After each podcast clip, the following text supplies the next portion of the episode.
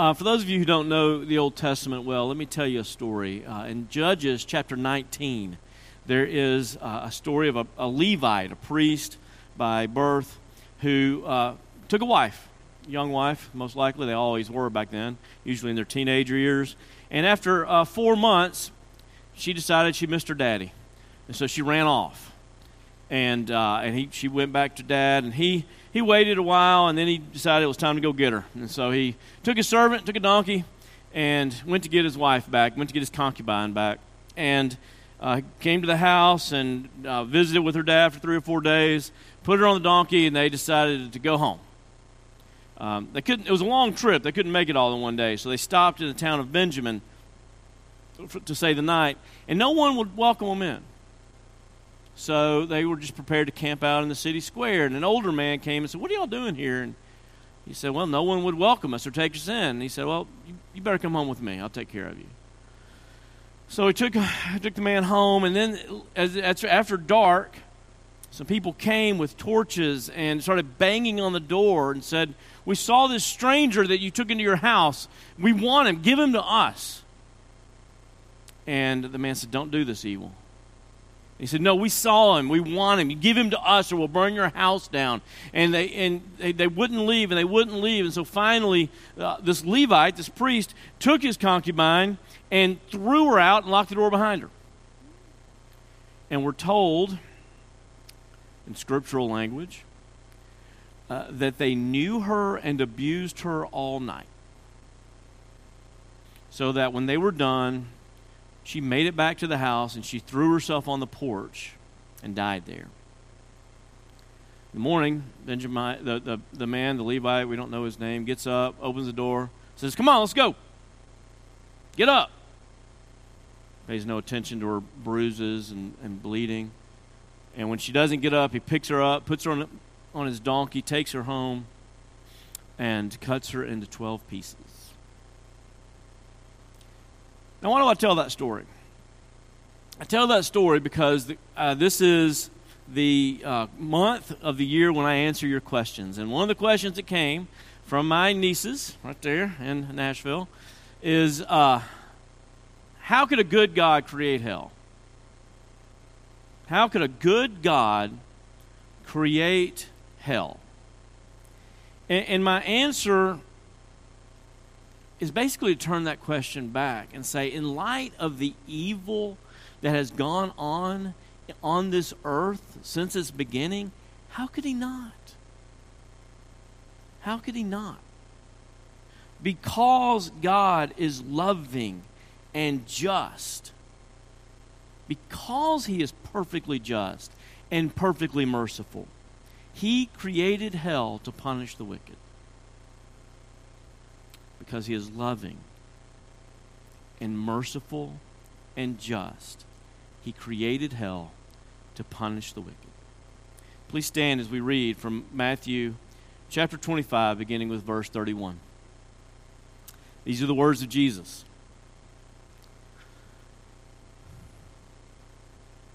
When the Son of Man comes in his glory, and all the angels with him, then he will sit on his glorious throne. And before him will be gathered all the nations, and he will separate people one from another, as a shepherd separates the sheep from the goats. And he will place the sheep on his right, but the goats on his left.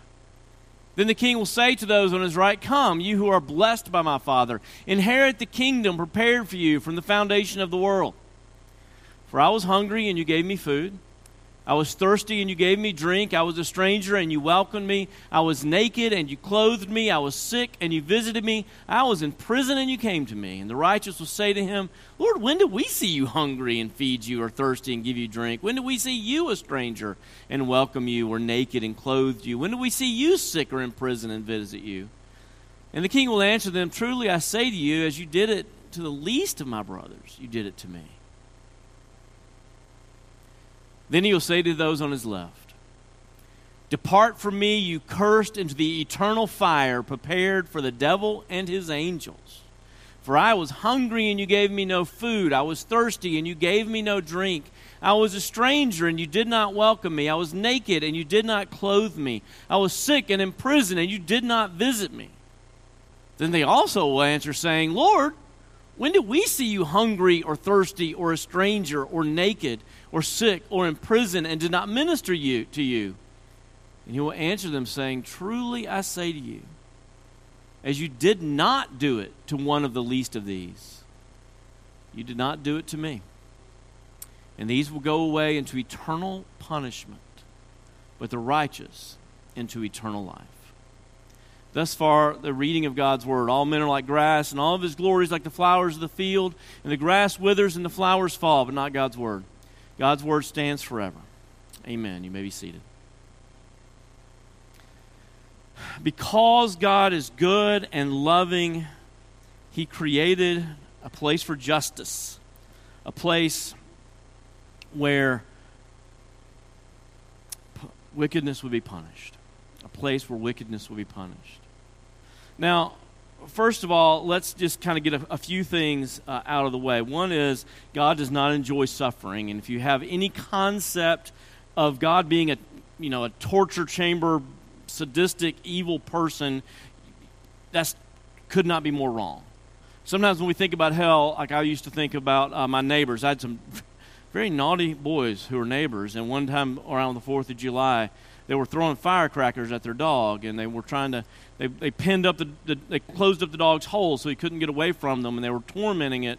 And then when I wouldn't take part in it with them, they started throwing their firecrackers at me. And uh, and, and sometimes I think we think about like that kind of evil, you know, the kind of evil that loves to see suffering. That, that, those kind of people exist. We know that. We, we almost, when we think of God, we think of that. When we think of hell, we think of that. But God's very clear. He is very clear. He says to us, uh, in Ezekiel 33 As I live, declares the Lord, I have no pleasure in the death of the wicked, but that the wicked was turned from his way and lived. He would turn back. So turn back from your evil ways. Why will you die, O house of Israel? God is not this evil uh, genius who, who enjoys torture, he hates it. And, and why would we think that? Why would we ever begin to think that way? We think that way because of bad evangelism. Honestly, there's been a lot of, of well intentioned people who have used hell manipulatively uh, to, to get people to be converted. I, um, some, some better than others, right? I don't know how many of you are old enough to remember a, a defensive end named Reggie White. He was uh, he played for the Philadelphia Eagles and then Green Bay. He uh, went to the University of Tennessee, and despite that, I'm still a fan. And uh, his first practice, his first day of practice at the University of Tennessee, he was a freshman, but he was huge, and everybody knew he was a star. And he, uh, it was you know late July, it was just incredibly hot, an inferno there in Knoxville. And coach blew the whistle, and practice was over. And he said, "Hey, coach, ain't we going to pray?" And Johnny Majors, who never said anything without mumbling, he's like, "Reggie, I do what you want." And Reggie interpreted that to mean, "Go ahead and pray." And so he yells out, Take a knee! And because he was so huge and such a leader, people did. And he began to pray, and he said, Lord, I thank you. I thank you that it's so hot out here. Because it reminds me of hell and how glad I am that I'm not going to be there. Amen. And the, the guy who was an eyewitness to this said four people were converted that day. Um, you know, but, but there is this just temptation to, to misuse hell and want to go into great detail about the evil there and the torture there. And, and that was done, uh, honestly, ever since the intertestamental period. It was done a lot in the Middle Ages uh, when, the, when the Roman church was building up these great cathedrals like St. Peter's Basilica in Vatican City. The way they funded that was that they would go around and they would tell people how awful. They would preach these sermons on the evil tortures of, of purgatory. And, and they would say, and your, your uncle's there, and he's going to be there for a million years. But, but for an offering, if you would make an offering, that's a good work. And the Pope has said that your good works can be transferred to your poor uncle who's suffering in hell and get him out. And boy, that worked, man. The money just poured in, and churches were built and great evil thoughts were stirred up about God. And that's still going on today, from haunted houses to well intentioned uh, ministers. These false ideas of hell are still going on today because, because that's what Satan wants you to believe. That's what the evil one, who's the, the prince of the power of the air, what he wants you to believe is that God is evil and he does harsh things because he enjoys them. And he, he enjoys getting a, a two year old who, who only spoke one lie and he enjoys, uh, and then died of yellow fever. He enjoys getting that little two year old in hell and, and torturing him for millions of years. And that's just not true. And you know that if you just think about it. Right? That, that idea is repulsive to you, isn't it? Why do you think it's repulsive? Because you have an innate sense of justice. Where do you think you got that? Because you're created in God's image, and that image has been renewed in you through the Holy Spirit. And if we, someone like me, who is sinful, who is selfish, who is short tempered, who is short to anger and long and uh, short to anger and long to forgive, the opposite of Jesus. If I know those th- ideas are unjust, well, then when the Lord who loves you so much gave you his only begotten Son is dealing with it, you can trust him. He's going to be good. So, so what is hell? Hell is a place where the, where the scales are balanced. Romans 2 says, He will render to each one according to his works. To those who by patience and well doing seek good, glory, and, um, and immortality, he will give eternal life. But for those who are self seeking and do not obey the truth, but o- obey unrighteousness, there will be wrath and fury. There will be tribulation and distress for every human being who does evil, the Jew first, and also for the Greek. Hell, the, the judgment day is the day when the scales are balanced, and you need to know that. There is not a single evil act that will not be punished. Nobody, I want you to hear the Bible say this no one is getting away with anything. And we need to know that because it, it, it tears at us, right? It tears at us when, um, when somebody like Hunter Moore puts up a website that is filled with revenge porn just for the, the, the stated purpose of tormenting uh, people and, and ruining people's lives. And he gets, uh, after thousands of girls have their, their private videos hacked and put on the web, put on the internet with their names and their addresses, and they're, they're terribly uh, just, their lives are ruined by it. And he got a whole two years in prison and we, we bubble up from inside and say, that's not bad enough. It's not. And the final day is not here yet. But he'll get justice. He will get justice. No one gets away with anything. He created hell to balance the scales, He created hell to uh, avenge His children. Go back to that awful, awful story about that girl being abused and, and, and known all night until she died. I want you to remember something about her. She was God's daughter. And those sins were committed in front of his face. How would you feel, man, if that was done to your daughter in front of your face? God is going to avenge his children. Nobody's getting away with that. Jesus, sweet Jesus, meek and mild, said, Whoever causes one of these little ones who believe in me to sin, it'd be better for him to have a great millstone fastened around his neck and be drowned in the depth of the sea. That is what hell is for. That is why God created it. Because no one will get away with anything. What is it like? Jesus tells us what it's like. The Bible uses metaphors, and again, these metaphors, people uh, love to use them literally, and they love to use them literally to draw these inaccurate and awful pictures. And um, I, I want to encourage you that they're metaphors, they have a purpose, right? The Bible has three metaphors for hell. Jesus has three words for it. He calls it fire, darkness, and outside. Fire is the place of destruction. Fire uh, symbolizes the destruction that goes on. He, uh, Matthew, Jesus tells us in Matthew 10 Do not fear those who kill the body but cannot kill the soul. Rather, fear him who can destroy both body and soul in hell. Uh, it's, it's, a, it's destruction. You, the sins that you commit in the body will be punished in the body. And you'll be, it's a place where, where the chaff is burned and it no longer exists. It's a place where uh, the Apostle Paul says we're, we're refined by the fire.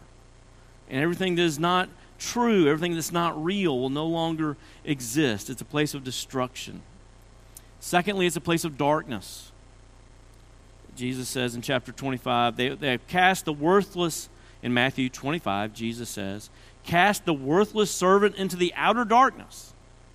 That place, in that place, there will be weeping and gnashing of teeth. Darkness. Weeping and gnashing of teeth. That's anger. That's not repentance. Repentant weeping is quiet, it's asking forgiveness, it's sobbing. But angry tears are accompanied with gnashing teeth. Anger. How dare you leave me out here? How dare you do this to me? It's a, it's a, it, we have a picture of that in Luke uh, 16 when Jesus tells a parable of a rich man and Lazarus. And, and the rich man is, uh, dies and he goes into the flames and he looks up and he sees Lazarus there in the bosom of Abraham. And he, and he calls out to Jesus, or he calls out to Abraham, and he says, Abraham, you got that poor guy there he used to sleep on my steps. Why don't you send him down here to be my servant and put some cold water on my tongue? There's not repentance. There's no looking at him and going, Oh my, I, I, misused you your whole life. I ignored you your whole life. I'm so sorry. He still thinks he can order Lazarus around. There is nobody in hell that wants to go to heaven. There's no repentance there, there's only anger there. And finally, the, the third picture that he uses is the picture of, of outside. Outside. It's interesting. In Revelation, we have this beautiful depiction of heaven, and then he, he says, Outside are the dogs and the sorcerers and the sexually immoral and murderers and idolaters and to everyone who loves and practices falsehood. Outside. What does that mean? It means it's, it's away from God's goodness. The glory of this city of heaven is that, that God is there. They don't even need a sun because God is there and Jesus is there and their faces are so bright. Their smiles are so bright on the people who are in there that, that, that lights the whole city up and no one no one ha- needs any kind of lamp or light or sun because because God is there. But for those who don't want to be there, they're outside. The way the, the best way that hell's been explained to me, the way that makes sense to me is that God grants everyone their final prayer. He grants everyone their final prayer. Your ultimate prayer, if you are a Christian, is not my will, but died and be done. I just want you. Your, your heart's desire, if you are in Christ, is to be closer to Christ. And your heart's desire, if you are an unbeliever, especially an unbeliever in the church, which is what most of, of uh, Jesus' teaching seems to be about. If you're an unbeliever in church, in, in the covenant community, you're really, your heart's desire is to manipulate people and to get as far away from God as you can. It's, it's not your will, God, but my will be done. And on the final day, Jesus says, Okay, your will be done. You want to get away from me? Go away from me. That's how punishment's described in Romans chapter 2. Over again, Paul says he gave the wicked people over to themselves. He gave them over to themselves. If you remember Last week I talked about my dog, the worst dog in the world, and how much she desires to run in traffic, and how because of my goodness, because of my children who would be mad at me, I don't let go of the leash. I save her life every time I walk her. The picture that God draws for us of, of judgment is Him letting go of the leash. They're outside. He lets them go. He lets them go. So that's what, what hell is. Let's talk a little bit about who will be there. Uh, the, the ones that Jesus uh, describes the most are the self righteous. The people that, even though they're around him, they trust themselves and they're so proud of their own righteousness that they don't seem to need him. He says, Not everyone who says to me, Lord, Lord, will enter the kingdom of heaven, but the one who does the will of my Father who is in heaven. On that day, many will say to me, Lord, Lord, do we not prophesy in your name and cast out demons in your name and do many mighty works in your name? And then I will declare to them, I never knew you. Depart from me, you workers of lawlessness. People who are just so proud of themselves for, the, for their uprightness, for their good standing, and they, don't, they have no need for Jesus, even though they're in the church even though they're doing churchy things like, like casting out demons and, and even though they're doing churchy things like prophesying. I, you know what that means? That means preachers. I hope you know that, right? If, you, if anybody's going to be in hell, it's going to be preachers. So many of them just get into the office so they can manipulate people. It feels good. It feels good to tell people what to do. People who are, are self righteous are there. They, they ignore and close their hearts to the poor and needy. What's, what is Jesus saying in the, in the very sermon text that we read? He goes, You, you saw the poor, the people who needed grace the most. And you could have helped them. Uh, John says in First John, if you see your brother in need, a, a believer, someone in, in the, your church, you see him in need and you close your heart off to him, don't, don't claim to love God. You can't possibly love a God that you can't see and not love your brother who you do see. It's, it's the ungenerous, the people who claim to be in Christ, but there's no change of heart. There's nothing that, that has gone on within them to at least make them want to pity the weak. And sometimes, we all know this, sometimes it's hard to know how to help somebody. Sometimes it's hard to know what to do, and, and I get that, and, and we may even disagree about the best way to, to treat somebody. But if you're in Christ, that desire's there, right? The desire's there. You want uh, to help. And for those who just close their hearts off, you can't do that if you're in Christ. You just can't.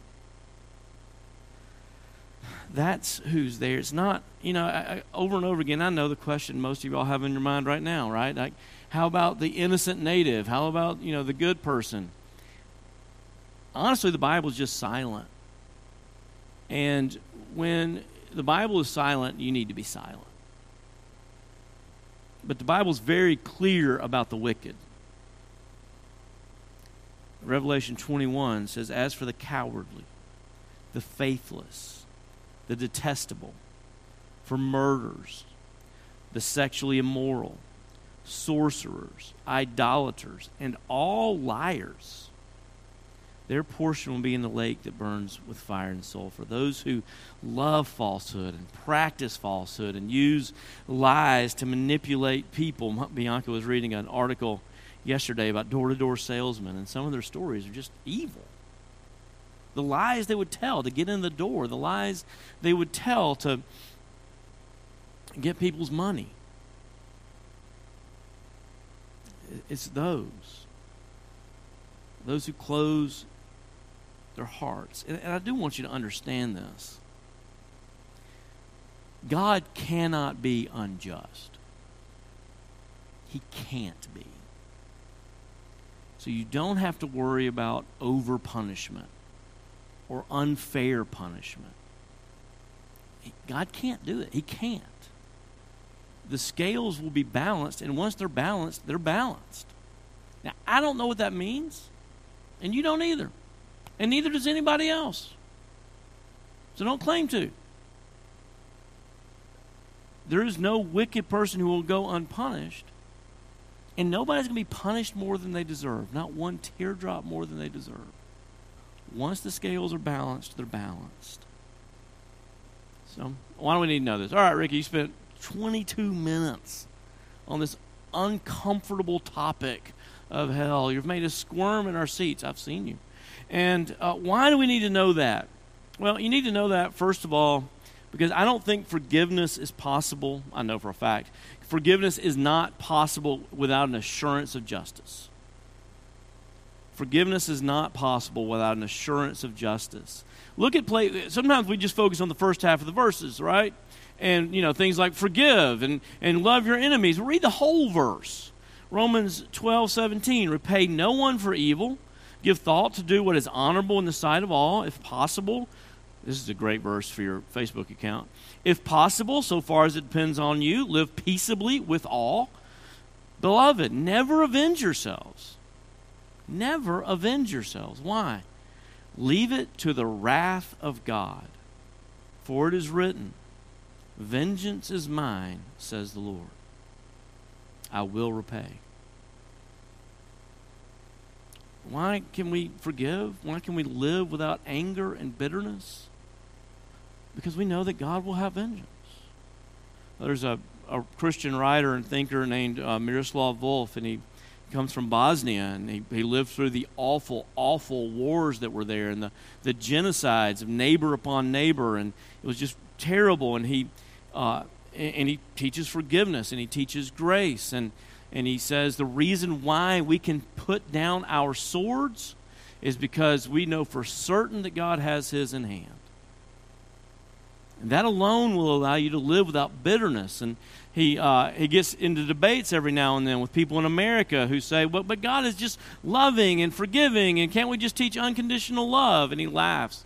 And he says, and you can look this quote up, he said, uh, only in the safety of an American suburb could that theology be developed. But if you ever stood in front of men whose wives and sisters and daughters had been kidnapped and killed and exploited, you would know that without justice there is no forgiveness. I know I experienced that myself. For years and years and years, I prayed uh, to forgive my dad. Prayed and prayed and prayed. I, I felt the bitterness growing up within me. I was angry. I couldn't do anything about it. I kept asking the Lord, give me the grace to do this. And He gave me, He did give me a lot. He gave me a lot of grace and, and helped keep that, that, that anger from just destroying me from the inside out. But uh, the oddest thing happened about, what, five years ago. Five years ago. This is hilarious. Years afterward, my dad wants to get remarried. And he goes to the courthouse for a marriage license.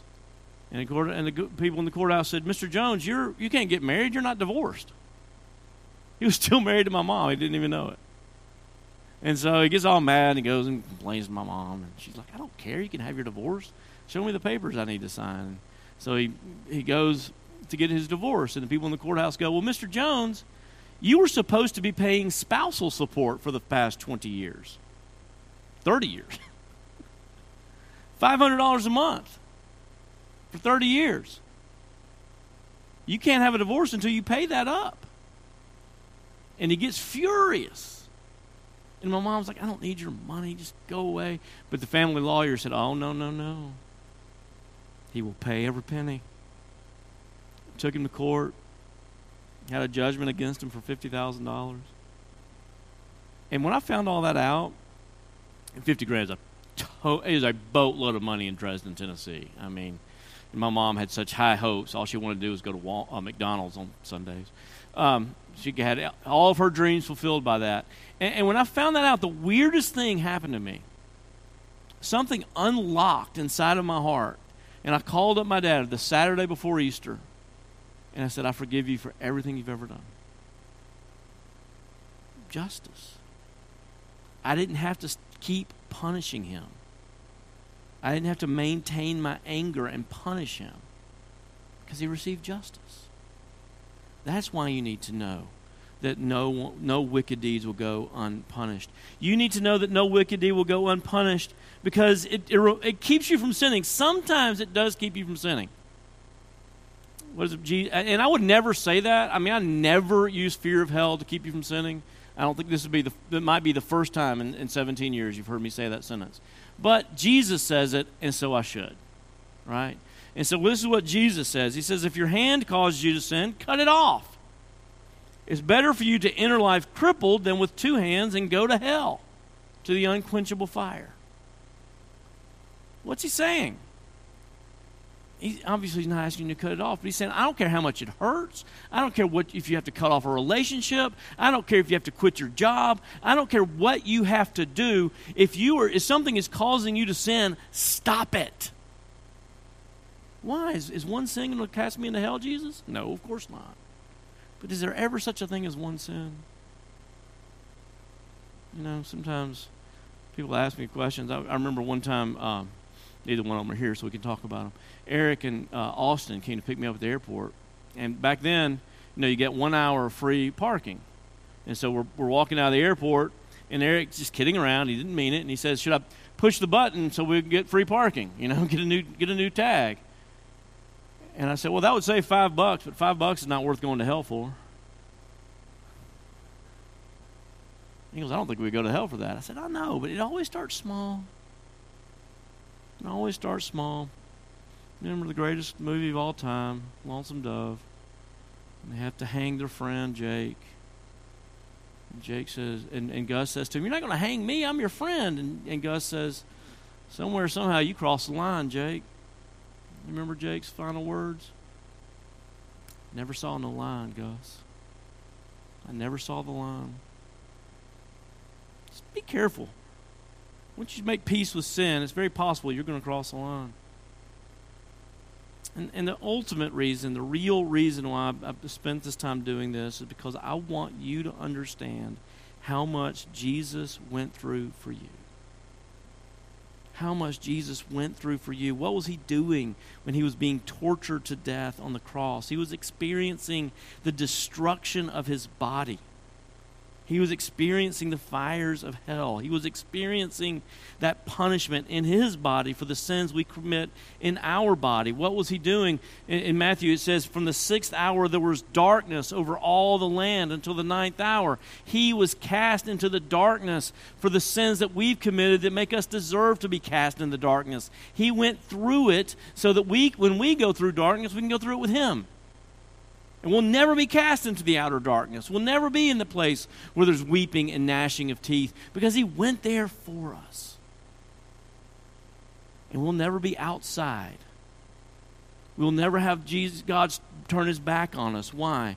Because in the ninth hour, Jesus cried out with a loud voice, saying, Eli, Eli, Lama Sabachthani, which is, My God, my God, why have you forsaken me? He had God turn his back on him so that we never would. He experienced hell for us so that we never would. And if you hear that, if you really hear that, then, then I have to ask you the question that, that God asks in, in Ezekiel Why will you die? Why will you not turn and come to me? God takes no pleasure in the destruction of the wicked. Don't force him. Come to him today. Please pray with me. Our Father in heaven, we pray that you would forgive us for our uh, unfair and unjust thoughts of you, for uh, pictures of hell that we carry around because we've been taught them that are just that make you into something evil and unrecognizable. But Father, we also pray that we would you would forgive us for the sins that we commit, not believing that ours are deserving of hell.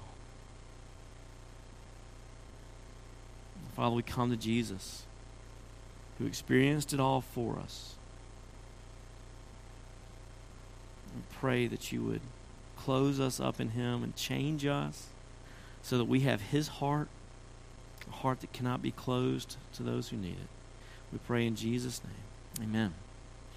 All right, now the band's coming forward uh, to sing a song of, of uh, response, and during that time, the deacons will be taking up uh, the offering. Please uh, give generously.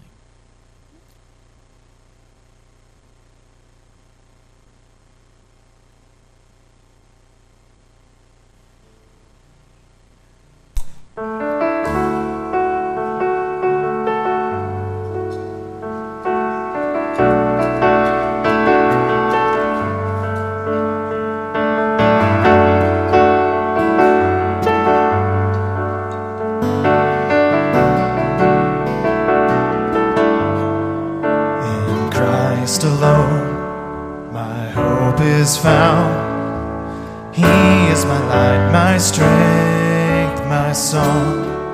This cornerstone, this solid ground, firm through the fiercest drought and storm.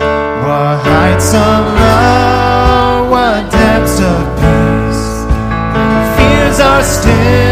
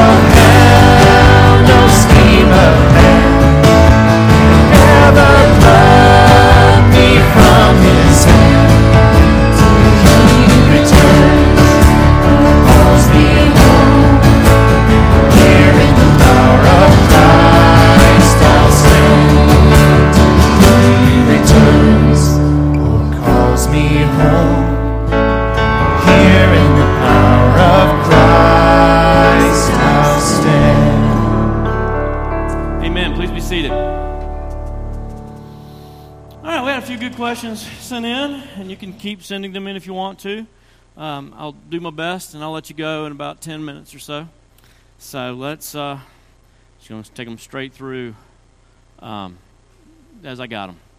Some of these were written before the sermon was done. Can you believe that? What is a healthy way to spend time with blatantly worldly people without becoming more like them? Uh, you know, you should always, when you're doing that, seek to show them the love of Christ. I think uh, the prayer you should be praying is that they would see Christ in you, they would experience God in you. It's also wise to be praying that uh, God would not, God would protect you from any compromise of your conscience. He would save you from opportunities when you would need to sin or we would sin. But that, that's the best thing is just go in with a servant mentality. How can I serve these people? How can I love these people? Pray that God would give you an opportunity to serve and love them, and uh, and trust Him to uh, to do the rest. I, that's that's best I can do. All right. He said, if you are in Christ, you desire to be near Him. What does that mean for me when I experience times of apathy toward God? Um, well, you bo- that bothers you, right? Why does it bother you? There are infinite uh, mortals on the earth who it doesn't bother one bit that they have apathy toward God. And that tells me that the Holy Spirit's in you, that it bugs you. Uh, and there's going to be times of growth. That's, that's what God does for growth. He, he, uh, he separates himself uh, from us. There's this great, uh, great paragraph in the Westminster Confession, uh, chapter 5, the last paragraph. And uh, it says, God does, for many reasons, oftentimes, leave his children to periods when they don't experience his presence. He does this to show them the power of sin, the effects of sin. He does this to show them, uh, to chastise them to, to greater obedience. He, he does this to, to uh, entice them to greater closeness with Him. And then they said, I love this sentence, my favorite sentence in the whole confession, and for diverse other reasons. um, you know, but God doesn't want to be apart from you. And um, it's a good thing that it bothers you. Just ask Him to ask Him to come back. All right, what does justice look like for people who've done horrible things to others but seem to be truly believers? I, I, I do think, I know, I know that's a really hard thing uh, because you feel like justice hasn't been given and you don't want to see these people that you love cast into hell and at the same time you don't want to uh, you want to forgive them but it's hard to forgive them when they won't acknowledge their sin and i think the best thing for you to do is to pray that the Lord would give them the grace, would free them from shame, so that they would be able to confess their sin. They need that. Uh, they need to be able to acknowledge what they've done to you and, and ask you to forgive them. Um, I believe that, that if the Holy Spirit is alive in them, they will. But, but sometimes you just have to acknowledge that it's a lot easier for me to ask forgiveness from one of you than it is for me to ask forgiveness from my kids, right? Because there's just so much shame involved in that sin. And so you have to, you know, pray that the Lord would remove that shame. Um, and there's always going to be questions about this topic in particular that I can't answer. Um, you know, Jesus died in shame for our shame, and there are things that shame will keep us from doing. Um, and we're, you know, for the rest of it, uh, some of you are going to die waiting for an apology that's never going to come. And I'm really sorry but that's that's the world we live in. Uh, in movies, you always get closure. In Earth, you don't. But um, you can trust the Lord to do the right thing.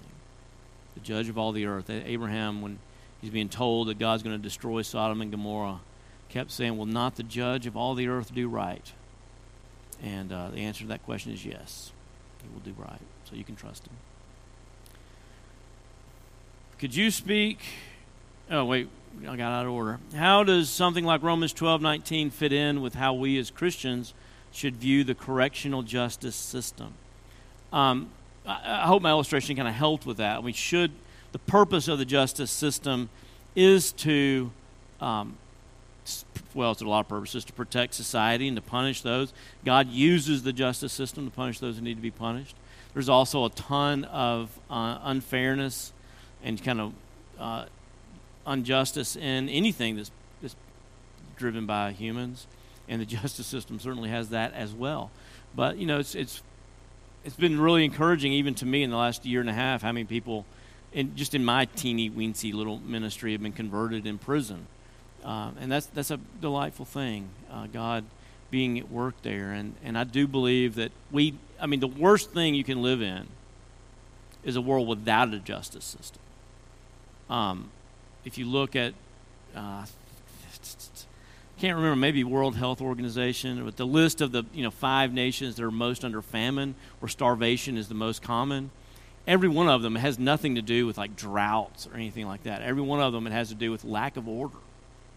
There's no law and order, you can't get food to the poor. The armies are just hoarding it all for themselves. And I assure you, you don't want to live in a world without, you know, with no justice system, and those exist. So, uh, yeah, they, they are supposed to be doing God's work. They always will need reforming so that they do that more, more better, uh, do that better. Uh, but, um, yeah. What's the deal with purgatory? Uh, uh, I, purgatory is a belief that uh, you go to hell for a little while to pay for your sins, and when you pay for your sins, you get to go to heaven. Um, I do not believe the Bible teaches that. I think that Jesus paid the full price for our sins, and that um, we, uh, when he said it's finished, he meant sin had been paid for completely. And Hebrews says we've already been perfected in Christ. And so I, I, don't believe that. I think that's a, uh, a misunderstanding. It's based a lot on a lot of the uh, apocryphal teachings. Those are books that were written in the intertestamental period that uh, has some wisdom to them, but they but the church has never really thought that they had the authority of God's voice in them, and um, and those involved a lot of kind of pictures of, of purgatory that we do not think are biblical. Uh, did Jesus literally descend into hell? Uh, I don't think so. I don't know when he would have. He told the thief on the cross, Today you'll be with me in paradise. Uh, and so uh, he must have gone to paradise after his death. Um, we don't understand all of that. His body certainly didn't go to hell. His body went to the grave. Uh, the the original, well, not the original, about 500 years after the Apostles' Creed was written, this section was added to it, the statement that Jesus descended into hell. Uh, we, think that was to combat this idea that Jesus didn't really die, that uh, his soul left his body before his body paid for sin, and because God can't die. And so that that phrase meant, it did mean, that his soul did whatever souls do when they die. We don't know. Um, and there's all these words for, you know, Hades, uh, uh, Sheol, hell. But the technical definition of the place where people go after the resurrection of the body and are cast into the lake of fire, he didn't go there literally. We, his body was in the grave. Um, and, you know, there's a mysterious part of that, and there's a very mysterious verse in Second Peter, and I'm not going to tell you what it means because I don't know. Uh, but uh, orthodox, historical Orthodox theology does not believe God went into hell. Jesus literally went into hell. Do we believe there are different circles or levels of hell? We do believe that there's different experiences of hell based upon the wickedness you did in your flesh.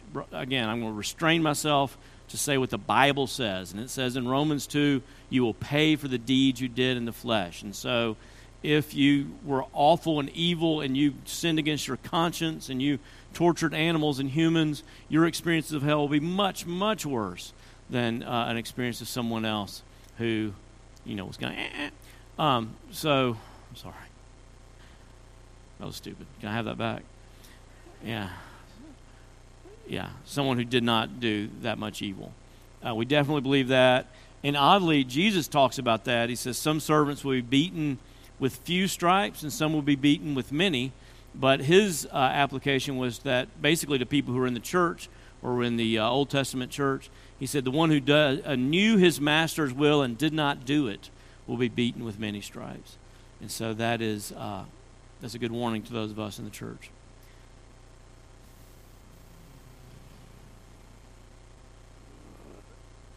not going to answer that one. All right. What's the theological explanation for people dying, uh, children dying before birth? I don't know. There's not one. So um, we're going to trust the Lord. He's going to do the right thing. And I guarantee you, when you see what Jesus did, when you see what God did at the judgment day, you're going to go, that was right. I promise you that. Um, but I'm not going to tell you things that the Bible doesn't answer.